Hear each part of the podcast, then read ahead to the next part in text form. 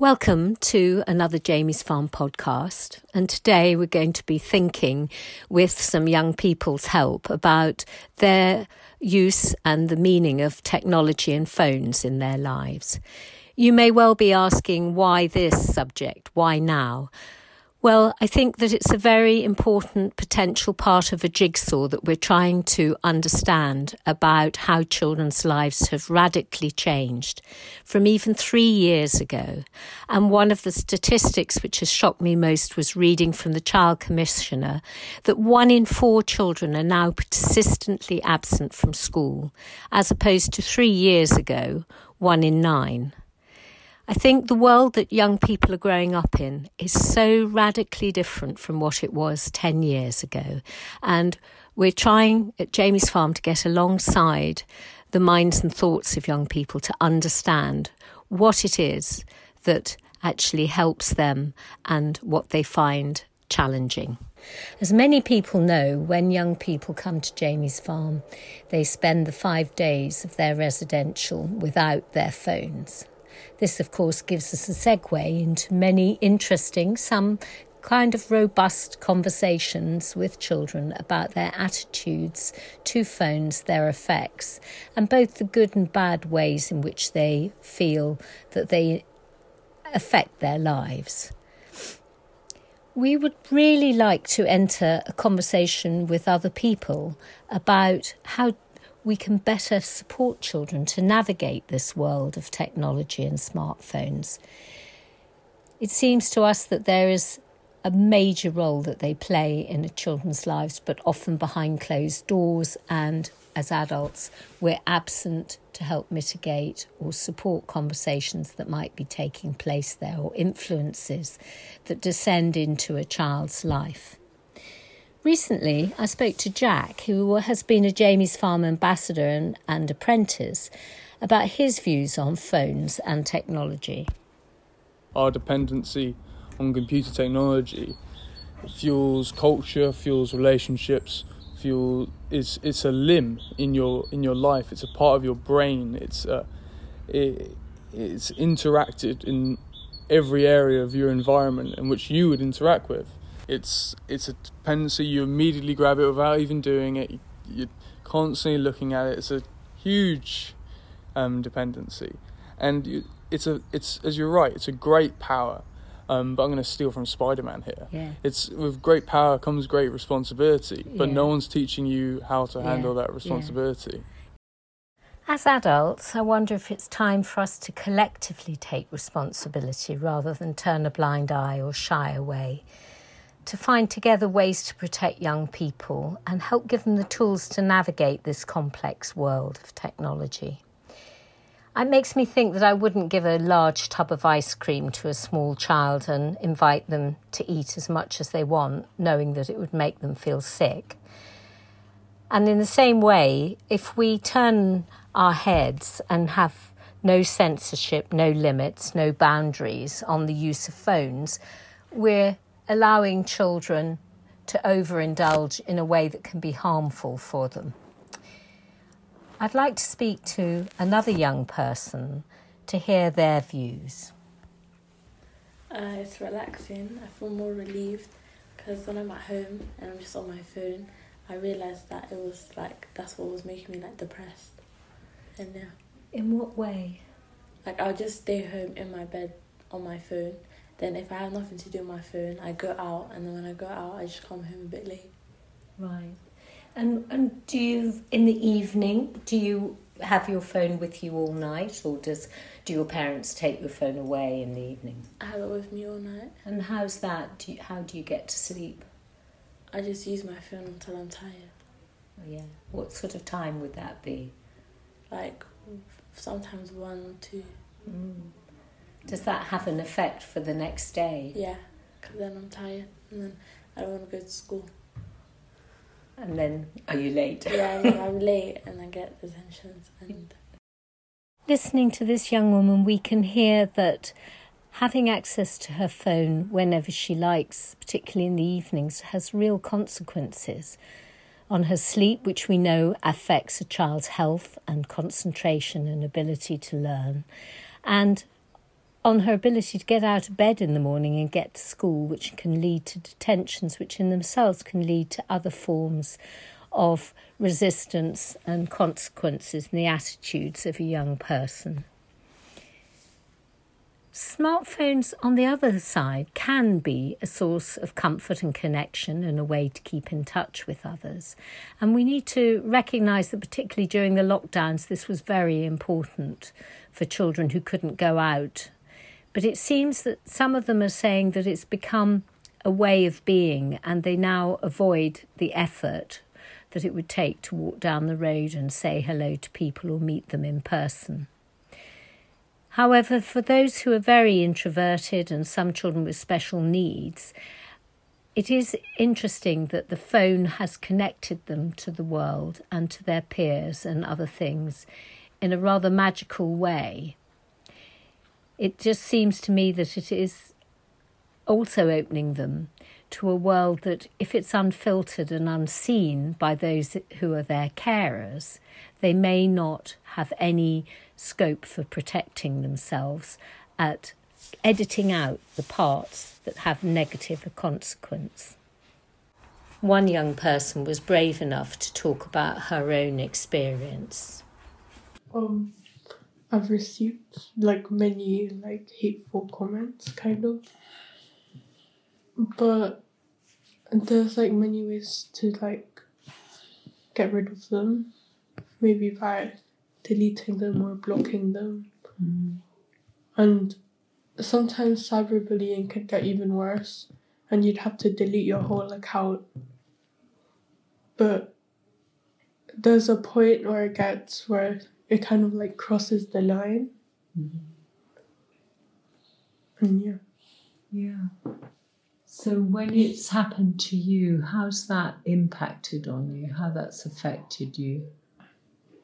Um, it obviously made me like less confident. Mm. Yeah. So maybe making it harder to trust people and and friendship. Um, I guess that also impacted because like you could make online friends, but but you can never know how they're like in real life. Mm-hmm. It seems we need to be particularly careful when we think about the use of phones with young children and even teenagers, given that the way their brains are formed, they are functioning much more in an emotional centre. Their needs for social contact are so great their desire to follow impulses, their black and white thinking. All of these things override reasoning. Teenagers also have always said and done things they may regret in the moment. And usually these things can be worked through in person, but now they're shared over the phone, they're stored forever. So, for example, sending a message or a photo that's inappropriate can go viral, and if, for instance, it's of sexual content, this can cause massive damage to the mental health of the person who's been exposed. Mistakes are becoming permanent and public. There's a way in which things become headlines that formerly would have been just written into the text of life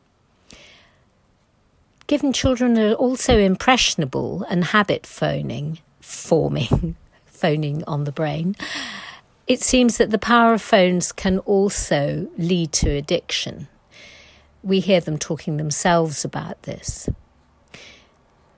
It stops them taking the time to think something through or to feel, to reflect. It's very easy to run away from the discomfort of your own feelings and thoughts by going onto a phone for distraction. Yet, an important part of development is the processing of our thoughts and feelings and thinking things through. It makes me wonder whether, in fact, this very quick, responsive, instant gratification that can come through the phone where you can change channels, you can change messaging systems, you can be entertained, you can up the ante. might mean that it's actually making it harder for children to learn in schools, given the way that we more traditionally de- are developing their learning and the learning styles that are there. It may be that we're affecting children's ability to concentrate, to persevere. Some of the children have articulated these things themselves in other conversations that I'd like to share with you. And during lockdown, when you had your phone and you couldn't go and meet people, what was the effect on you? Do you think it was helpful at times or unhelpful? Um, helpful In what way?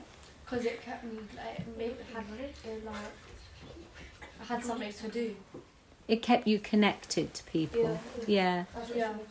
Anybody else felt that during lockdown in particular? What was it like having Yeah. Oh, it made you really had like made get a connection with your phone. You couldn't really go out and have Yeah. human contact, so you were really like stuck on your phone for human contact, like searching for it. But Is it now you can have contact with friends?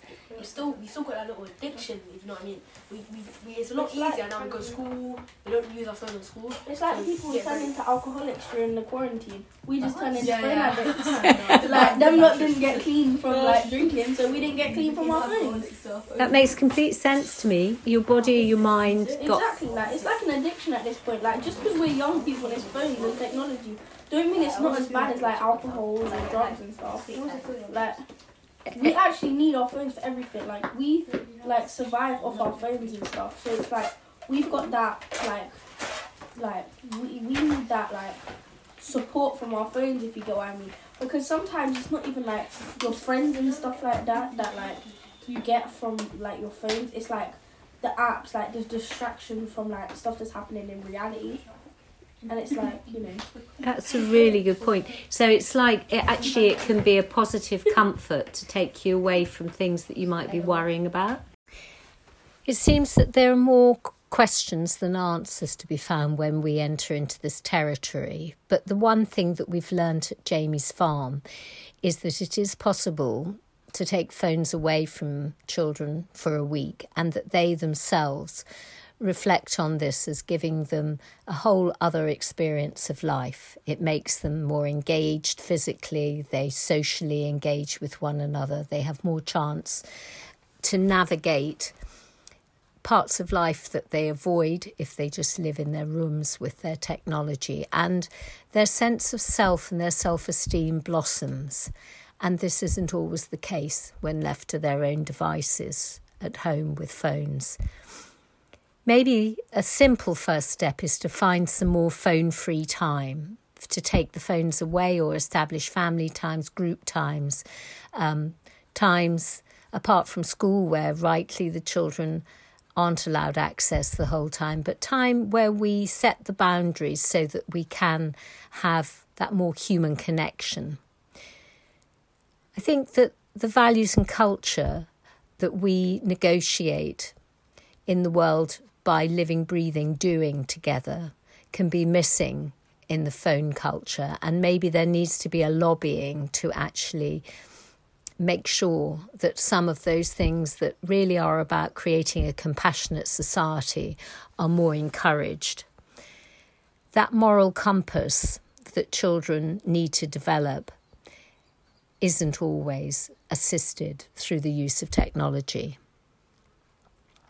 I think when you meet a child head on or you, they argue about the value of the phone, you can end up in just a tug of war and it can feel fruitless. Sometimes I find that we just set a clear boundary that's non negotiable, but make it clear overall in the other ways that we care and are concerned about children that their interests are at heart and we want them to try this as an experiment at the same time as being willing to listen to the fallout that might come from them not having access to telephones.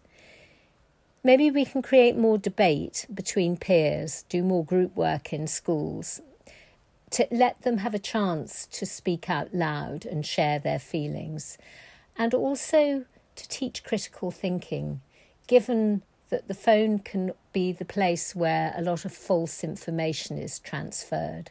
I think that overall, for children's preparation for life, the ability to question things and have a healthy skepticism is important.